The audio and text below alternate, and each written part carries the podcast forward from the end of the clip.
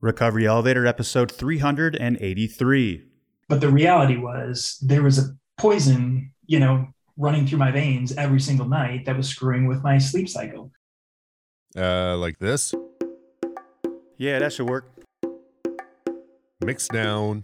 yeah, keep going. Yo yo. Mix down. Three, four, Yo yo. Wiki wiki. Three, Mix four. down. There we go. seven, eight. Wiki wiki. Mix down. Guys in the house. I love it. Wiki wiki. Mix down. There we go. Three, four. Wiki wiki. Welcome to the Recovery Elevator Podcast. My name is Paul Churchill. It is so good to be here with you guys today. On today's episode, we have Phillip. He's 46 years old from Minneapolis and took his last drink on February 28th, 2016. I hope you all liked the intro music. Chris and I had a fun time making it. There's also new outro music as well. I think you guys are going to like that. Listeners, we've got camping spots and men's cabin spots open for our annual flagship retreat in Bozeman, Montana, August 10th to the 14th. Go to the recoveryelevator.com website, link in the show notes. Thank you, Liz. And before we get any further, let's hear from Exact Nature. Exact Nature was founded by a father and son in addiction recovery. Exact Nature's all natural CBD products are specially formulated to help you face the exceptional challenges of recovery, and we are so grateful to have them as our sponsor. Beat your cravings with their Detox Blend. If you are interested in learning more, head on over to exactnature.com and use the promo code RE20 to receive a 20% discount on your order. That is RE20 at exactnature.com. Hey, and listeners, I am doing a shout out for early sobriety interviews. If you are telling yourself, I would love to be on the Recovery Elevator podcast one day, but I don't have X amount of days. I don't have 30, 60, 90, a year, two years, 20, whatever, right? It doesn't matter. I want to hear from you. In fact, some of the most impactful interviews for our listeners and for myself are people who have the courage to come on this podcast with six days of sobriety. In fact, I remember a couple people emailing me saying, "Hey, Paul, I know we've got a, I know we've got an interview scheduled in a couple days. I drank and I can't do it." And I always reply and say, "No, now is the perfect time to do it." So sobriety isn't a requirement to do an interview on this podcast. What is a requirement is your desire, your goal to be alcohol free. It's that simple. And sometimes the most relatable interview for the listener who might be on day zero, one, two, three, whatever, is the person who comes on this podcast with two weeks away from alcohol. So if that's you, shoot us an email to info at recoveryelevator.com. And uh, yeah, we'll get you on. And please don't be offended or get your feelings hurt if we don't select you. We get a lot of interview requests. In fact, this morning I went through my email and we had three. And one of them was an actor from NCIS that uh, I recognize the face. I don't watch that show, but we also don't do actors on here. We have found the more relatable interviews are people um, just like you and myself, the Joe Schmo that that uh, that are just going through daily life. One more thing, be sure to follow Recovery Elevator on Instagram. We're having fun with a new direction of reels and videos. It's also a great way to figure out the upcoming events for Recovery Elevator. Okay, listeners, let's get started. This is exciting. We are at chapter four. This is the first episode of chapter four, A New Beginning.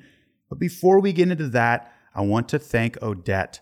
Odette did 92 interviews and 60 intros for the Recovery Elevator podcast. In February of 2020, I recognized I needed a break. Odette took the torch and not only kept it lit, but she took us to a whole new level. She took us from 6 million downloads to over 8 million. She brought a completely different perspective to ditching the booze, dropped countless value bombs, and I was able to tune in every Monday as a listener who was also on this AF journey. What a cool life experience for me. So thank you so much, Odette.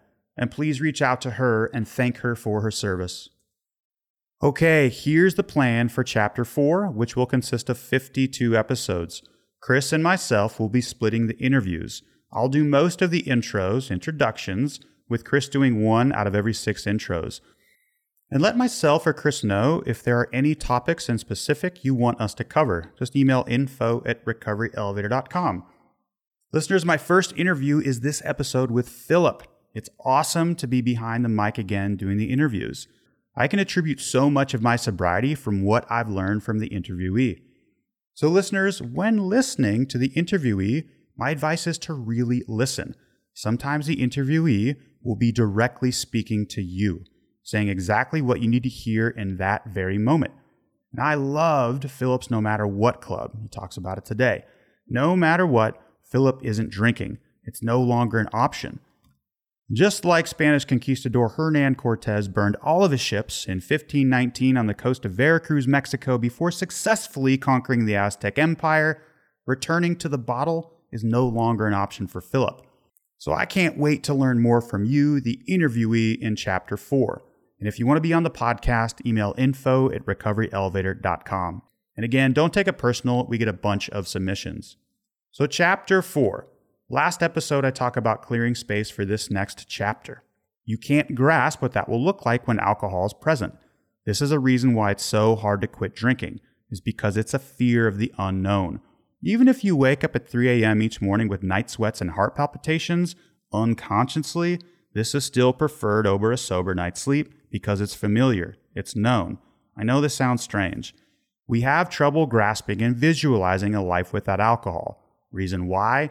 is the brain, the thinking mind, is a snapshot, a balance sheet, a record of everything that's happened in the past. It doesn't do the future well. So, creating and visualizing with the mind takes a considerable amount of neural bandwidth or energy. The left side of the brain, logistics, needs to communicate with the right side of the brain, future planning, to create your new sober life. None of this is possible with alcohol because the alcohol is consuming too much energy. When drinking, the digestive system, liver, pancreas, stomach, and more say, oh shit, all hands on deck. We need to get rid of this dog shit poison before digesting food, before healing the body, or creating anything worth a damn in your life. You can't create when there is this amount of stress and toxicity in the body and mind. Again, alcohol jumps the queue. It gets processed first. All the systems in the body recognize this is a poison that has to be dealt with ASAP, right now. So, physically and mentally, you just can't heal or create anything of value in your future. It's this simple. There isn't time left to create, to plan, or to visualize. So, first, the alcohol has to go, and then the new life will start to emerge. Now, with this new life, my recommendation is to let it unfold. Be the observer and see what happens. Don't try to control every aspect of your new life. In fact, relax because nothing is control in the first place. Listeners, nearly eight years ago, I spent the night in a suicide proof jail cell in Livingston, Montana. Why? I got a DUI and I told them I was suicidal, which I was. A couple of days ago, I found myself power washing monkey shit off my balcony in Costa Rica. A group of howler monkeys decided to spend the night in the tree above my house. I quit drinking in 2014 with no clue of what awaited me on the other side. Earlier this year, I bought a house in Guanacaste, Costa Rica. I can easily say that wouldn't have been a possibility if I were still drinking. No question, without a doubt. So, Costa Rica. I first came here in 2012 and told myself that one day I'd buy a house down here. The idea was always there, it was alive. It took me 10 years, and I had to quit drinking first, but here I am. Life is a blank canvas when you quit drinking. It's a full reset, it's a new start. It's fully up to you of what you do with that. So for myself, I love nature. Always have. It's where I fill up. It's where I feel most whole. It's where I feel most at home. And the nature down here is full send, as Scott Fife and the kids would say. I've been here for four weeks, and here's some of the nature that I've seen so far brown hooded parrots, white fronted parrots, crested caracara, common parakeet, a, a double striped thick knee. Ty can confirm these are all birds. Ty is a huge fan of birds, by the way, and Ty is the gal who edits the podcast. What's up, Ty? I've also seen iguanas, geckos, lizards, cane toads, common toads, tree frogs, wood turtles, howler monkeys, a cat eyed snake, bioluminescence, this would be fireflies, tons of them, tarantulas, scorpions, coati, fox, raccoons, and crazy insects that look like sticks. Listeners, my inner child is saying, Thank you, Pablo. Thank you for ditching the booze, and thank you for listening to our inner desires. My inner child said, Thank you for being with me, for no longer choosing alcohol over me, for no longer piecing out or blacking out when life gets tough or scary. I've never felt more connected to that inner child than I do right now. That connection with the bigger me has been the best part of my alcohol free chapter, without a doubt. If you listened to last week's episode, it was titled Now What? I've quit drinking and now what? So, listeners, I can't answer that for you. That's up to you. So, I had no idea in 2014 when I quit drinking how life would unfold. Of course not. You don't have to know. You don't want to know. It's the adventure of life. So, in this next chapter of your life, be open to what's on the other side. It probably won't involve power washing monkey shit off your deck. It will be something completely different, something that you would have never imagined, but something perfect for just you. Okay, listeners, here is something else I want to do in chapter four. I want to showcase your talent, your art, your goals, what you want in an alcohol free life, what has returned in your life now that you've removed alcohol. At the end of the RE podcast, after the outro music, we want to share your art. Maybe it's you playing the guitar, maybe it's you playing the ukulele and singing. Maybe you want to read a poem. Maybe you want to read an affirmation for you or for everybody who wants to quit drinking. Simply a message to others. So I want you to send your edited, keyword edited, MP3 file to info at recoveryelevator.com. Make sure it's edited and no longer than three minutes. All right. And before we hear from Phillip, let's hear a word from our sponsor, BetterHelp. Life can be overwhelming, and many people are burned out without even knowing it. Some symptoms of burnout can include lack of motivation, fatigue, irritability, and more. For me, recovery takes a lot of work, and when I try to do too much at once while also trying to just live my life, I step into the zone of burnout. When we get sober, we want to change many things about our lives, and that's inspiring. However, remember that slow and steady wins the race. If we come out of the gates too intensely, we may burn out. BetterHelp Online Therapy wants to remind you to prioritize yourself. Talking with someone can help you figure out what's causing stress in your life and how you can best navigate it. My therapist has been instrumental in reminding me that I can do it all but I can't do it all at the same time. Having her perspective has allowed me to be more accountable to myself. BetterHelp is customized online therapy that offers video, phone, and even live chat sessions with your therapist, so you don't have to see anyone on camera if you don't want to. It's much more affordable than in person therapy, and you can be matched with a therapist in under 48 hours. Our listeners get 10% off their first month at betterhelp.com slash elevator. That's better, H-E-L-P dot com slash elevator. Recovery Elevator, I'd like to welcome Phillip to the podcast. Phillip, how are you? Great, Paul. Yeah, fantastic. Phillip, it is great to be here with you. Listeners, Phillip is a member of our private community Cafe RE. And once a month, we have a special chat series called members called a member spotlight. And I heard Phillip share his story and I said, my goodness, I got to get Phillip back on the podcast and listeners, as you all may know, um, I've been about two years removed from interviews from the Recovery Elevator podcast. And I am so excited to be back here with you. I woke up this morning, I was excited, I was nervous, all of the above, all the emotions. But this is this is why I started this podcast to learn and hear from the interviewees. And uh, I'm real excited to to get going with this. Phillip, how are, how are you feeling? I feel great, Paul. You know, I, I'm excited for the opportunity to share this. I think um, these these podcasts were a big part in, of my early sobriety. I didn't really have the courage at first to go into an AA meeting, and I wanted to do something in sort of the privacy of my own car. And I found this podcast and just listening to other people's stories really opened the door to what the world of sobriety was like and how wonderful it can be and how relatable it can be. So I'm excited to do this. Okay, great. We're going to get into the no matter what club, some other topics that I want to chat with you more about. But first off, Phillip, let's get right into this. When was your last slushy? Like I said, I'm nervous. It's my first interview in two years. It's not slushy. Uh, oh, when was your last drink? That's it. Apologies. My last alcoholic drink was on February 28th, 2019. February 28th, 2019. Congratulations. But I am curious, when was your last slushy, Phillip? Oh boy, I was just in Puerto Rico a week ago, and I really loved the non-alcoholic slushies down there. So I missed it about a week ago. Are you kidding me? Your last slushie was a week ago? Oh yeah, those things in, are amazing. In Puerto Rico, your last slushie was one week ago in Puerto Rico. Yeah. uh, okay. I mean, I want to go into your AF journey, your AF story, but if we have time at the end, I want to unpack the slushy in Puerto Rico story because I think my last slushy was was several years ago, and I want to change that, and I want to change that soon. I want to shake my magic eight ball right now and say the future looks very likely to have a slushy for Paul. Okay, back on track, Paul. We're doing our first interview in two years. We've already deviated. I think we can pull this one off. Here we go. All right, Phillip, give listeners a little background about yourself, maybe where you're from, what you do for a living, your age, but most importantly, uh, what do you like to do for fun? And maybe do you have a family? All that fun stuff. Ready, go. Sure. So I um, I'm 46 years old. I live in Minneapolis, Minnesota. Um, I've been here since about 2006. I am an attorney and I live with my partner. We don't have any kids for for fun. We uh, we really like to travel, and I am a distance runner. What's the longest distance you've ever ran, and was something chasing you? Um, it was uh, 26.2 miles. I'm a marathon runner. Was something chasing me? Not literally, but maybe metaphorically. Maybe we could probably go pretty deep about why I run, but uh, no, um, I, I just really like the marathon distance. So I actually have a marathon coming up next week. Next week. All right. Are slushies part of the training protocol? only after the marathon. Ah, I love it.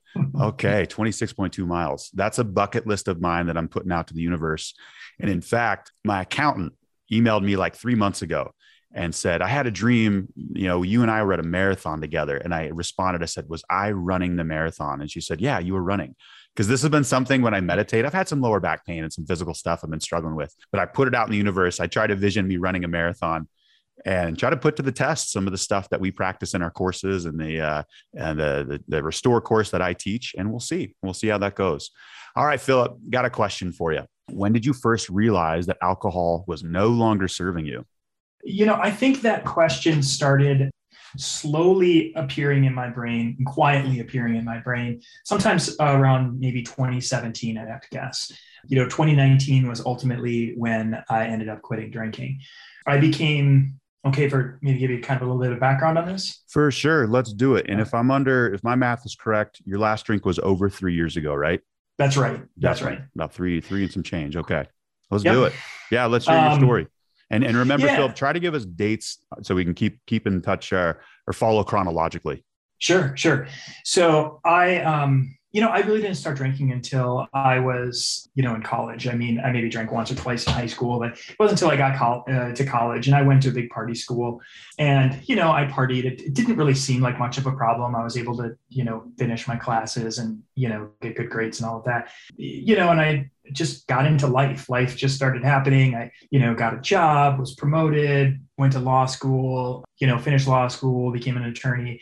Uh, you know, life was working fairly well for me. But as I was going on, you know, as all that was going on, I, I noticed that, you know, drinking just was always a part of it in some fashion or another. It just didn't really ever seem like a problem. It was just like, oh yeah, well we'll go to this happy hour. Of course, we're gonna have some beers with some friends. You know, oh we're going to a brunch with some friends. We'll we'll have some drinks there. Every evening was, you know, I'd get home from work and I'd have a stressful day and you know have a glass of wine and it would just kind of release relieve the anxiety and it just seemed like that became a pattern for me and then i you know i think one of the the biggest or the, the first flags in my head was like i was just thinking to myself you know you drink every day. Like like literally every day.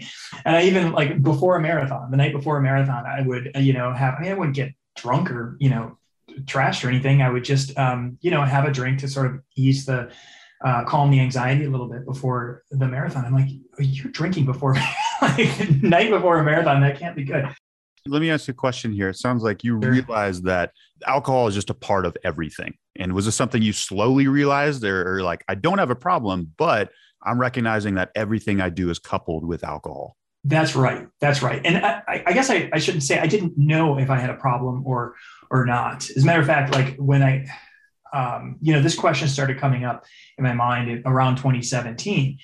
And I think it was at the end of 2017, I was sort of percolating on the idea. I, I, was not ready to quit. Like alcohol was such a part of my life, and I associated it with joyful events, you know, happy hours and weddings and baseball games and beaches and all the fun things in life, you know. And I was just like, I can't. It, it felt to me like quitting drinking was quitting fun, quitting the joy of life. And so I really struggled with this question. And because I didn't, you know, in my mind, I was thinking, well, you don't have any major, you know, problems with alcohol. You haven't gotten any DWIs. You don't even drink and drive. Like I took Ubers everywhere, right? I, I so I just I was like, why why should I quit drinking? So I decided for my New Year's resolution for 2018 that I I didn't, I wasn't going to quit drinking, but I was, my New Year's resolution was this year I'm going to explore my relationship with alcohol. That's it. Um, I just wanted to know was I addicted? How badly was I addicted? Or was I not? Like maybe I would quit drinking and find out, hey, this wasn't a problem. Maybe I can moderate, you know? But I just wanted to explore that question. So I tried quitting for a year. I said, all right, just see if you can quit for one year, see what happens. And I went four months without a problem. And I wasn't a part of a group or didn't listen to podcasts or anything like that. Well, yeah, back it up. When you said four months in 2018, New Year's resolution, great job. I mean, four months is quite impressive. Wasn't a problem. And unpack that a little bit. Wasn't a problem. There's no cravings. There were no stressful days. Uh, yeah, tell me more about that period. No, that's not at all what I mean by that. there were cravings, there were stressful days. But I was, I guess what I'd say is you know, I was able to do it, but I had to put a lot of work into it. I actually kept a little uh, a chart. Um, I quit smoking back in 2003, and the way that I did that is I kept a little calendar, and I'd mark off every single day on that calendar just so that I had something tangible to show that I was making some kind of you know progress. And then I also kept like a little diary, like, well, what were your cravings that day? And I unpacked those and thought about those those cravings and like, well, what really triggered you? Even whether I drink or not, and for that four month period, I didn't drink, but I still considered those cravings the equivalent of drinking because what it was was alcohol pulling at me. It was an addiction. It was uh, signs of my addiction, right? So I decided I wanted to unpack that. I really wanted to learn that about what were my triggers. So that's why you know I kept that diary. Um, I kept a Google spreadsheet, and it helped me. I didn't have to worry about explaining to everybody that I was quitting drinking forever because I wasn't. I just told them I was training for a marathon and that I wasn't going to drink while I was training, and everybody seemed to accept that. The marathon was over, and I wanted to continue not drinking. So, but we went on vacation, and vacation was a trigger for me and i ended up drinking on that vacation oh, okay so that was four months and then the yeah exactly okay, okay. so four months into that I, I ended up drinking and i kind of you know and again i just you know i had some beers it wasn't you know like i went on a bender and went lost in the woods for a few days or anything but it was um you know it ended that streak but then when i came back i stopped drinking for a while. And then my sister came to visit. And I was like, well, I'll, I'll, drink now, you know. And then she left. And I'm like, I'll stop again. And then, you know, somebody else came to visit. And then we drank. So, and just kind of bounced back and forth like that for the rest of that summer and that fall until, you know, by the end of the year, I was drinking exactly the same that I was at the beginning of the year and not even keeping the diary, not even paying attention to it. I was just back to that daily cycle.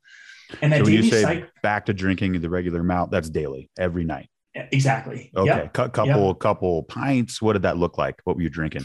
Um, you know, my drink of choice was brandy. I don't know many people who had that, but but uh, it was, you know, beer was too filling, and I don't know. I just would sip on brandy. It was basically like whiskey except sweeter, you know. Sure. Yeah. So so yeah, so I would just sip on that when I got home, and I would, you know, until I went to bed, and then I went to bed. The problem was you know, the same problems that I was having back in 2017 came back. I was having trouble sleeping. I, you know, was gaining weight. I just had this general, you know, depression that was always going on. And I, I said to myself at the end of the year, you know, this is, this is, you know, well, when the year ended, and um, you know, and then I kind of reflected on, well, what did you learn from your New Year's resolution here? I had to say to myself, you learned that that it was really difficult to just moderate. Sure. You know, um, when you tried to go back into the moderation, that's when you know you basically just slipped right back into into drinking. And what I learned was that when when you when I chose the path of moderation, what that meant is that every single event that I went to, I had to choose whether or not today I was going to drink. And if I chose no, that was a there was a big part of me that was battling yes yes yes yes yes. So i had a battle in my mind every single time that there was an event. There was a baseball game. There was a you know a, a beach or a you know happy hour or whatever i had to make that decision whether or not today was going to be a drinking day or not a drinking day and more times than not it slipped right back into yes today's going to be a drinking day until Sure. i was back drinking There's- you know There's a lot of day. events out there, Phillip. sure are that's that's exactly right yeah, 5K, 10K, 26.2 mile K. Just kidding. yeah. Yeah i mean but i mean you, you make a joke about that but it's true. There is basically an event to drink every single day of every single week of every single year you know? Absolutely. you know and there were a few other things that were happening that i just like some other really big red flags that happened in that period at the end of 2018 beginning of 2019 um, i mentioned my sleep was bad. I was waking up at two in the morning every night and i you know wanted to tell myself that well you have a stressful job you're a litigator you know and that was my excuse but the reality was there was a poison you know running through my veins every single night that was screwing with my sleep cycle. And I, there was there was a day when I I was like laying there staring at the ceiling at two in the morning, and I was like, God, please let me go back to sleep. I had to get up and run uh, with a friend of mine at five thirty in the morning. Was like January, right? yeah, it was in January, Minnesota, pure dark, ice cold wind, Oh, zero man. degrees. You know, five thirty. Like we get done with our run and it's still pitch black out. You know, uh, and I was just laying in bed going, oh, I've got to go to sleep because if I don't, Sure. then I go do my run. I'm going to be shot all day. It's going to be another horrible day.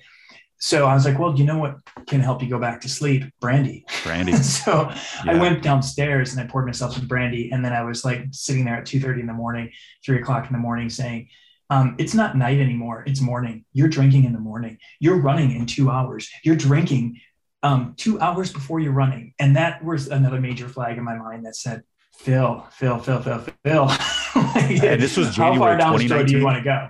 January 2019. Okay. Yep. Yeah, yeah, yeah. Yep. So and then um, miraculously, I have no idea how. You know, I fell asleep, but then got up at when my alarm went off at five in the morning, put on my layers and layers and layers and hats and you know gloves and all that stuff, and went out for the run. My headlamp too. You got to have a headlamp when you're out 12 there. jackets. Yeah. Yeah, and met met my running friends, and one of them said, "Phil, whoa, you smell like ketones." He's a doctor, and I was like, "What's a ketone?" Goes, "Well, it's just the byproduct of alcohol." And I was like, I made up a lie. I was like, "Oh yeah, there was a work event last night, and I drank too much," and they were laughing about it. Nobody thought twice about it because Sure. again, we live in a society where people don't really think twice about these things. Let's back it up a second. Did that doctor say it's almost a role play for a second here? Hey, Phillip, it's you know, it's what we're at five. What time was run? 5 30 in the morning? Sun's not even up. 5:30. Yeah, and he's, hey, Phillip, you smell like ketones. You, you you you fabricated a story. You began running.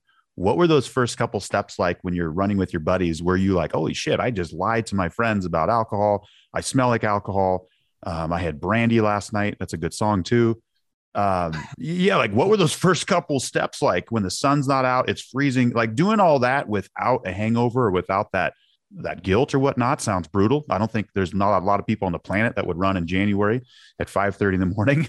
But then to do that with alcohol, like what what was that like? Were you, was it like this come to Jesus moment? Like, uh oh, like there's some changes need to happen. Uh, yes, Paul. Yes and no. I mean, in some ways, I was um, used to not necessarily having drunk. Like, I I didn't do that very often, Paul. That was only once or twice when that happened, when I actually woke up and and drank um, to put myself back to sleep. But um, I had gotten quite used to, you know, running in the morning, um, not on on poor sleep and having drank the night before. That was basically what I did every single time I ran. So it wasn't that unusual for me to be out there running and just going, oh God, I hate this. Why do I do this sport again? I mean, that's what's going through my head because I'm so exhausted um, as I'm doing my run, but I'm running like it's my job. You know, Sure. I'm not enjoying it. I'm just doing it because I feel like I signed up for something and I got to do this. Blah blah blah blah blah. There was no joy to it, and but the other part of your question, um, yes, there was something different. Like I, I had never lied about drinking before. I had never even gotten up and drank in the middle of the night before. I, um, I had never like been accused of smell, smelling like alcohol in the morning before, you know. So I could either have written that off as well, this is a one time event, this isn't a pattern, or um, looked at it a little bit more seriously. And I chose to look at it a little bit more seriously. And that's when I decided that that I just needed to quit drinking. I oh that morning I also drove to work after the run and got into an elevator into my building and found myself holding my breath in the elevator going up you know that's my right. floor. Yeah, that's right. and Damn that it, was I'm another the 45th floor. You got to be kidding me right now. It was the 40th floor. Yeah. Are I you serious? Like, wow. yeah, okay. yeah. and I was I had to hold my breath as I was going up, and all these people are getting on and off the elevator, and I'm like, this is hard to hold my breath. so you might need yeah. to quit alcohol. You're drinking. People keep your stopping, hitting their floors first. Exactly. Exactly. Yeah. So, but it was it was it was a moment in my life when I just said, you know, uh, look, maybe it's not a problem right now. Maybe that was just a one one time event. I don't know. But here's the thing: you do know that you're you know 40, your early mid 40s, and what's this going to look like in your early mid 50s? What's this going to look like in your early mid 60s, and so on and so forth. And I just did not see a path going forward where this was going to get better and not worse. And I had to just say to myself, hey, what's it going to be like to live alcohol free? And and that's that's when I decided to quit drinking. For sure, Phillip. I, I love it. That reminded me of a time I was a senior in college, uh, morning class on a Tuesday morning. It was almost stadium seating, and a gentleman named Matthew Greco turned around at like 9 a.m. He goes, "Yo, Paul, where where was the party last night?" Because alcohol was just flowing out my veins. Right? I mean, he could he could smell it from probably four to five feet in front of me. And same thing, I lied to him and I said, "Oh yeah, there was a party last night." And I went to a really small college and we're all connected. And I saw on his face, it was like, he knew it was like, there was a party last night. There was no party last night. And luckily the, percent, the professor was like, all right, everybody. And the case was closed. But same thing. I was like, damn it. I just got busted on a Tuesday morning for smelling like alcohol and lied about it. Um, Right. yeah. So Phillip, I um I want to dedicate time or save some time to how you did it, how you quit. Um, because you you were dropping value bomb after value bomb in the member spotlight the other night. But walk us through. It sounds like we're at about a month. We're in January 2018. You walk us through that last little window before you you said adios. Yeah. So I- I knew I, I really spent some time thinking about all this, Paul. You know, basically, I saw three paths forward for myself. You know, I said I can either continue drinking like I'm drinking and not do anything about this. And then that's when I was thinking about the long term timeline. And I'm like, I do, that's not an option. That is not an option. I am not going to waste the time that my future, um, you know, going down that tube, down, down that road. Moderation is the other one. You know, maybe I can cut back. Maybe I can just be an occasional drinker, you know, and just drink at the special occasions here or that, here or there. Well, I had tried that you know, last, you know, over the course of the last year. I, you know, after I had drank on that vacation in June, I kind of bounced back and forth between the drinking and the, the non drinking. And I learned that that was really, really hard.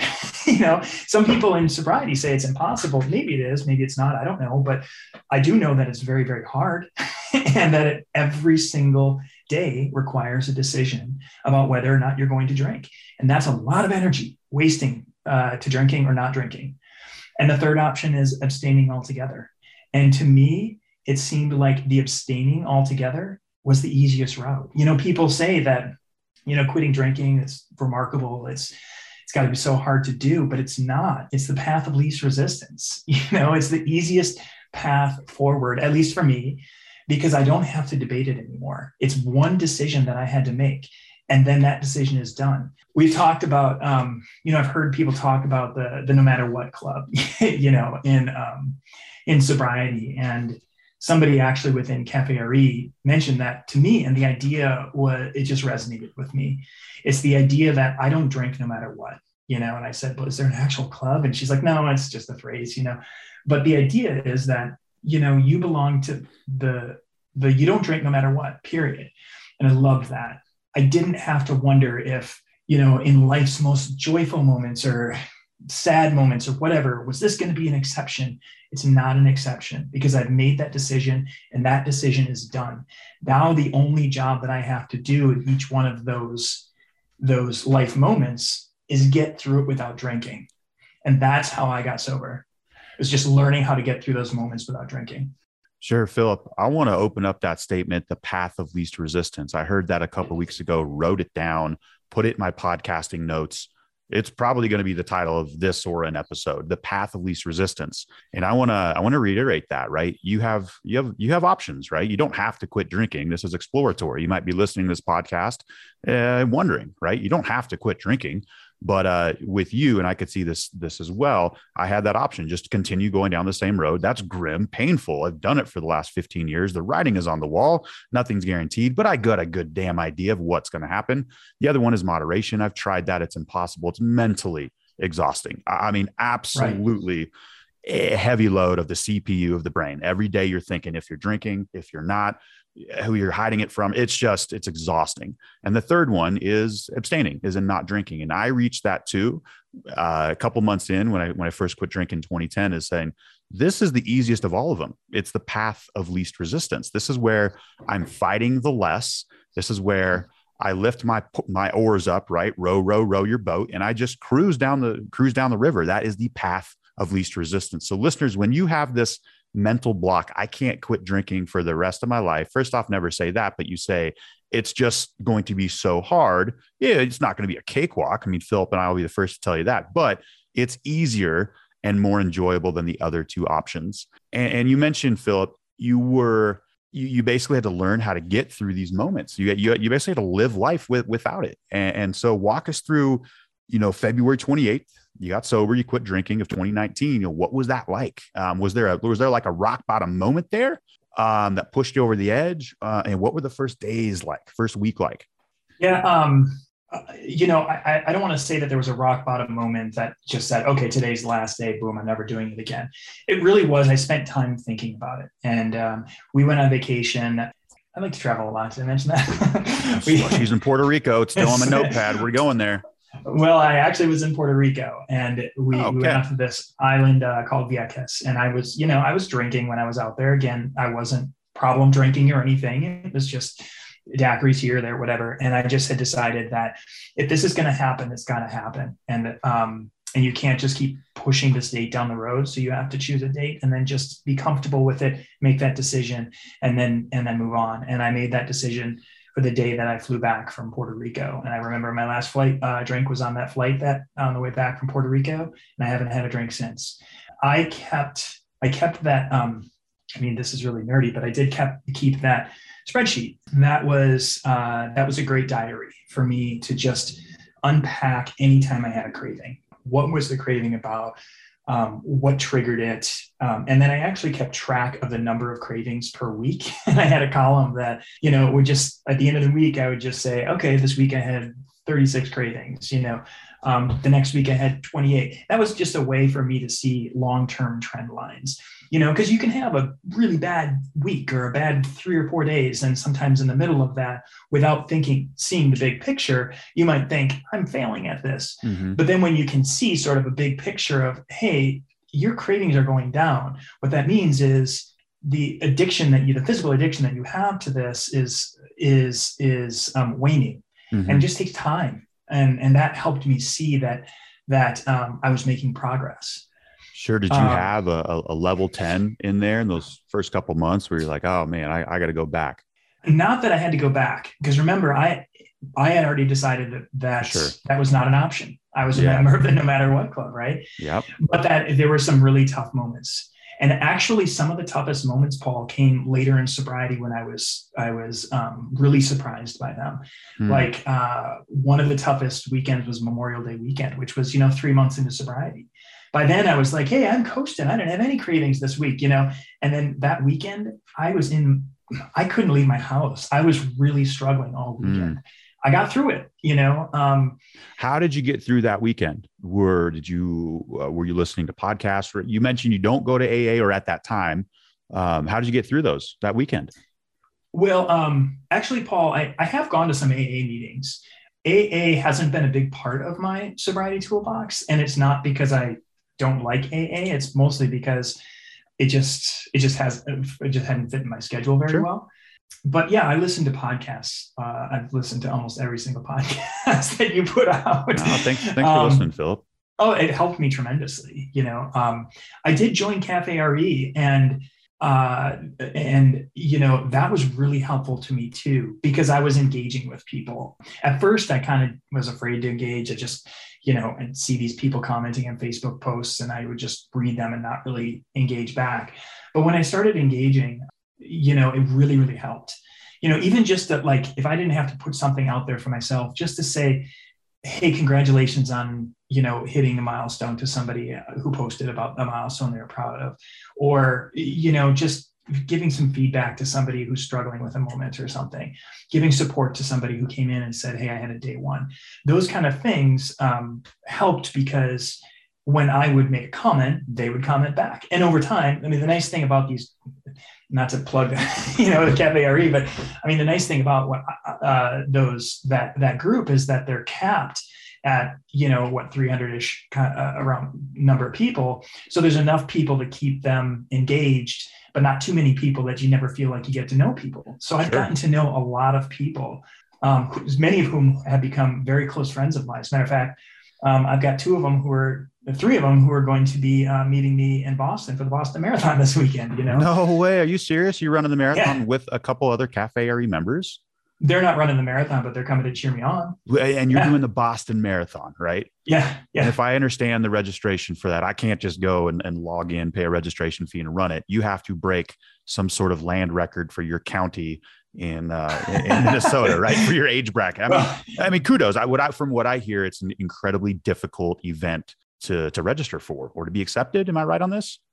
Well, you have to get a qualifying time. Yes. Okay. Um, I mean, you don't have to break a land record, but um, but you do need to get a qualifying time, and um, and it's something that that I have worked very hard for, Paul. I've I've run 14, 15 marathons. I thought I would never qualify for Boston Marathon. I was like 20, 30 minutes off, which in the marathon time, that's a lot of time to shave off in order to uh, qualify for Boston. When I quit drinking, this is kind of transitioning, I think, into another topic about like, well, how has how has sobriety, yeah, how has sobriety helped uh, uh, helped your life? Um, running is, I mean, it's helped in every way that you can imagine, but um, but running is one way.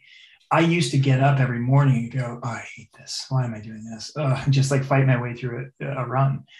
In sobriety, because I slept well, because I don't have poison going through my brain, because I'm just clear headed and free from that addiction, every morning I get up and run, Paul. I can't tell you, I get the runner's high. I never got the runner's high when I was drinking.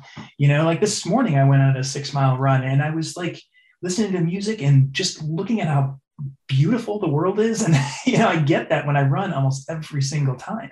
And that translated into me running faster and training better and training smarter and training stronger. And then all, all of a sudden, um, I got a Boston qualifying time and here I am. So I think it's safe to say that you're drinking. There's no way you're running the Boston Marathon. Not for me. I mean, sure, there are people who drink who, oh, sure. who run but for the Boston you. Marathon. Oh yeah, no, not a chance. I would not be running the Boston Marathon on Monday if it was not for sobriety. Yeah. Wow. Uh, and that's great to share with people, right? You enjoy your hobby, you enjoy this skill. There's a thing called a runner's high, which, which would I attribute that as the flow state, where you're in a perfect state of presence um, perfect acceptance with the pain on your feet and your body. And yeah, it's, it's fantastic. Um, Phil, we probably got about 10 minutes left. Uh, got the rapid fire round at the end, but I, I want to ask you some more questions. You know, what are some valuable resources? Like what really worked for you? What's the one thing that you want, or a couple things that you want listeners to know about that helped you on your AF journey? You know, I have to say that connecting with other people um, has really helped. The, the weird thing about alcohol as far as a drug is concerned is it's you know we've we've heard them say this before it's the one drink where you have to make it it's the one drug where you have to make an excuse why you don't take it you know? Sure. that's, yeah. that's the world we live in you know? And strange. and it's it's bizarro you know when's the last time you told somebody i don't do cocaine and they say oh i'm so sorry or oh is everything okay? You know? Bizarro. you know? i think that's the right word. It's bizarro yeah. phil. If it really is. Yeah. Exactly. So um so i think you know, and the other thing that they say is, you know, you're the average of the your closest five people, right? So over time, I have really built a community of people who don't drink. I mean, of course, there are people in my life who do drink, and you know, people who are very close to, and people who I love. But um, but having a having a group of friends of people who just don't drink, it's so it's so wonderful to just be able to talk about the challenges or the weirdness of the rest of the world, not us, but the rest of the world. You know, um, all, all of the things that go along with sobriety with um, with with other people is invaluable, um, and I think you can really. I mean, again, I found that in Cafe RE. I know that there's a lot of resources out there, but it takes a little bit of work. But that's that's what I'd say. For sure, the people, the connection, I love it. And Phillip, what's a non-negotiable for you on this sobriety path? A non-negotiable, you know, I, I, think it for me it just comes back to that no matter what club you know? It's just for me it's just not an option to drink. And i i that helps me you know in just about every situation that i go into. You know if i sit down at a restaurant and everybody's ordering a bottle of wine you know they might as well I, mean, I mean they might as well be ordering in russian. You know like i, I don't speak that language. That's not mm-hmm. for me so I, I don't know if that answers your question. Sure. Yeah. And Phillip, what are your what are your thoughts on relapse? I think a relapse is it's a learning opportunity. And I, sometimes like some of the language that we use, like even words like relapse can just sound so dangerous I, or so like maybe more than what it is. Sure. Um, in fact, I like to call it field research because like you said, there's a there's a huge opportunity baked into every relapse, but that's we need to soften that word. And I, I like I felt like field research. Yeah. I like that too, Paul. But one of the things that I tell people, or I told myself, and I've gently tried to tell others too, is that in order to call it research, you got to write the paper. in other words, in other words, I think that um, if it happens, you know, there's no sense in beating yourself up. It, mm-hmm. What it did, it taught you something about maybe where where a trigger point is for you. Um, but I think it's very important to take some time and reflect on that trigger point instead of just saying, "Oh, shrugging your shoulders and moving on." You know, you can shrug your shoulders about it happening, but spend a little bit of time to think, well, what was that, and how can I prevent that in the future? And once you write that paper, then I think you're really um, uh, um, getting value out of that experience. Yeah, yeah, great point. Some people do field research, and this is I'm no different here. And instead of writing that paper, we go straight to self loathing and shame and guilt, right? And never get to the exploratory or the analysis phase of that. So, yeah, baked into every relapse, uh, baked, baked into every field research experience is a massive lesson that uh, that I recommend listeners you try to get there as fast as you can because beating yourself up, we've all done that. That doesn't do shit in the long run right? But you got to pull, you know, where was I? What environment? Uh, was it was it a work situation? Was I hungry? Was I tired? Was I lonely? Was I, you know, there's the whole right. acronym there, right? Um, right. For sure. I, I really like that. Uh, and now Phillip before we get to the rapid fire round. Tell us what were you doing in, in Puerto Rico, Puerto Rico, and tell me what flavor of slushy was it? Was there ice? Um, what was the what was the glass like, and was there a straw? um, well, we try to go down to Puerto Rico. You know, every year we've been doing this for about four or five years. Um, we go to this little island called, I shouldn't even say this on this podcast because I want to keep this island secret. Sure, sure. I hear you. I don't live in Bozeman, Montana. yeah. but there's uh, there's this beautiful little island off of um, the main island of Puerto Rico called Vieques that is it's just so off the beaten path. Wild horses running around the island. Um, it, it, beaches that you couldn't believe there's nobody else there. It's amazing. I mean, there are people who live there, but so we go there. Um, and, you know, it, the slushies, I think, you know, I, we, I had like peach slushies and, you know, mango slushies. I mean, and I just, I how much was a mango things. slushie? Um, I don't know. Three bucks, four bucks, three bucks. Yeah. yeah. Um, and that sounds incredible. when we went on a, our Asia adventure sober travel trip in 2018, uh, me and my buddy Dusty, he's been on this podcast, we were getting slushies for a dollar.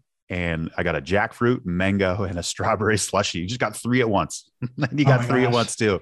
It was incredible. And so, yeah, you're you're on this island in Puerto Rico, drinking slushies, mango slushie. You said a peach slushie. Were there any other flavors? Just those two? Oh, I mean, two big hitters already. I'm just curious.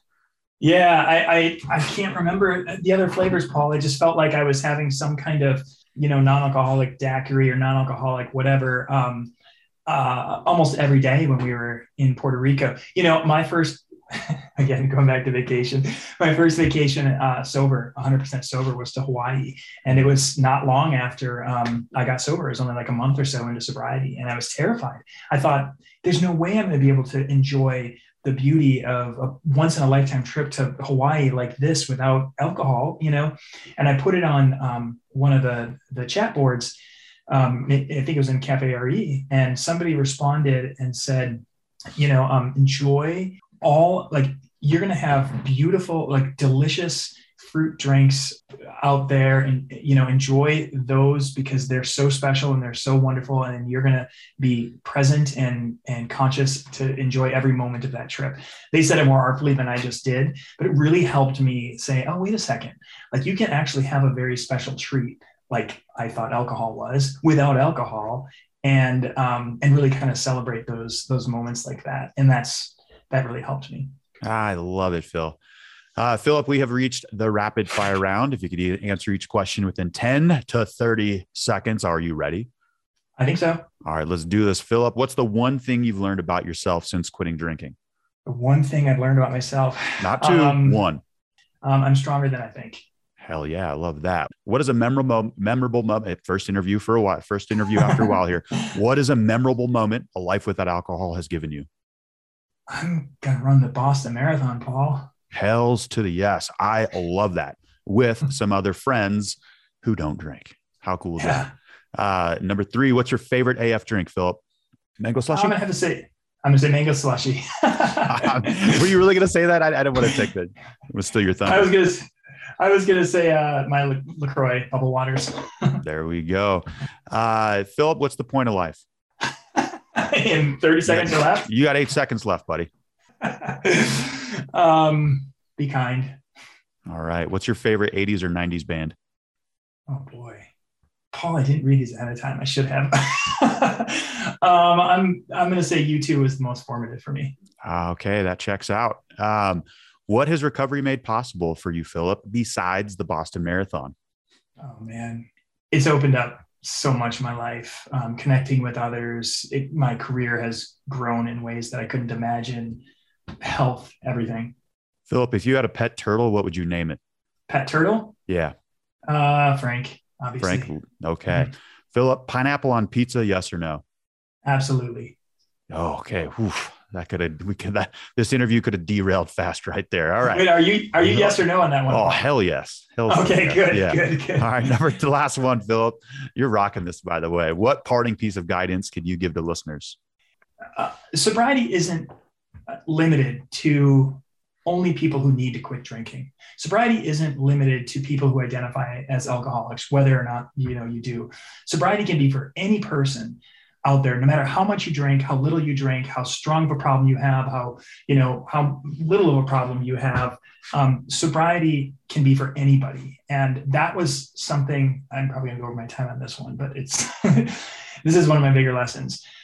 I wrestled for a long time in early sobriety about whether or not i was an alcoholic whether i had um, a drinking problem or not. And eventually i came to the conclusion that I don't care what the answer to that is, whether I'm an alcoholic or not, whether I have a problem drinking or not, whether I need to drink, uh, quit drinking or not. I can quit drinking no matter the answer to those questions. And that was something that was very freeing for me that sobriety can be for anybody. I love that. And last question, Phillip. Uh, you might need to ditch the booze if line. And for example, I pulled one for you earlier. You might need to ditch the booze if you justify that you don't have a drinking problem because you don't drink and drive, but you only take Ubers anyways. right? yeah, that's a good one. If you catch yourself holding your breath on a morning elevator ride, you might need to ditch the booze too. there we go. I love it. Phillip, what a pleasure. I'm so glad my first interview back was with you. I looked at my on my notepad. It looks like you you dropped 78 value bombs. Um, yeah, it, it was just I loved the interview. This it made me it gave me a reminder of why why I did this, right? And after every interview, I feel connected to a the person I'm chatting with, but I just feel more connected in general, less alone. Um, it gives me sobriety fuel on my journey. So thank you very much for for giving your time today to the podcast, Phillip. I appreciate it. Uh, Paul, it's been a lot of fun. Thank you for doing this. The path of least resistance. If you're still drinking, I want you to think about this from now until next Monday's episode. Try to keep track of how much energy your drinking is consuming, or how much energy you're dedicating towards the addiction, or how much energy the addiction is pulling or sucking from you, physically and mentally. Think about when you're hungover. And maybe when you're not hungover, are you thinking about when you're going to drink again?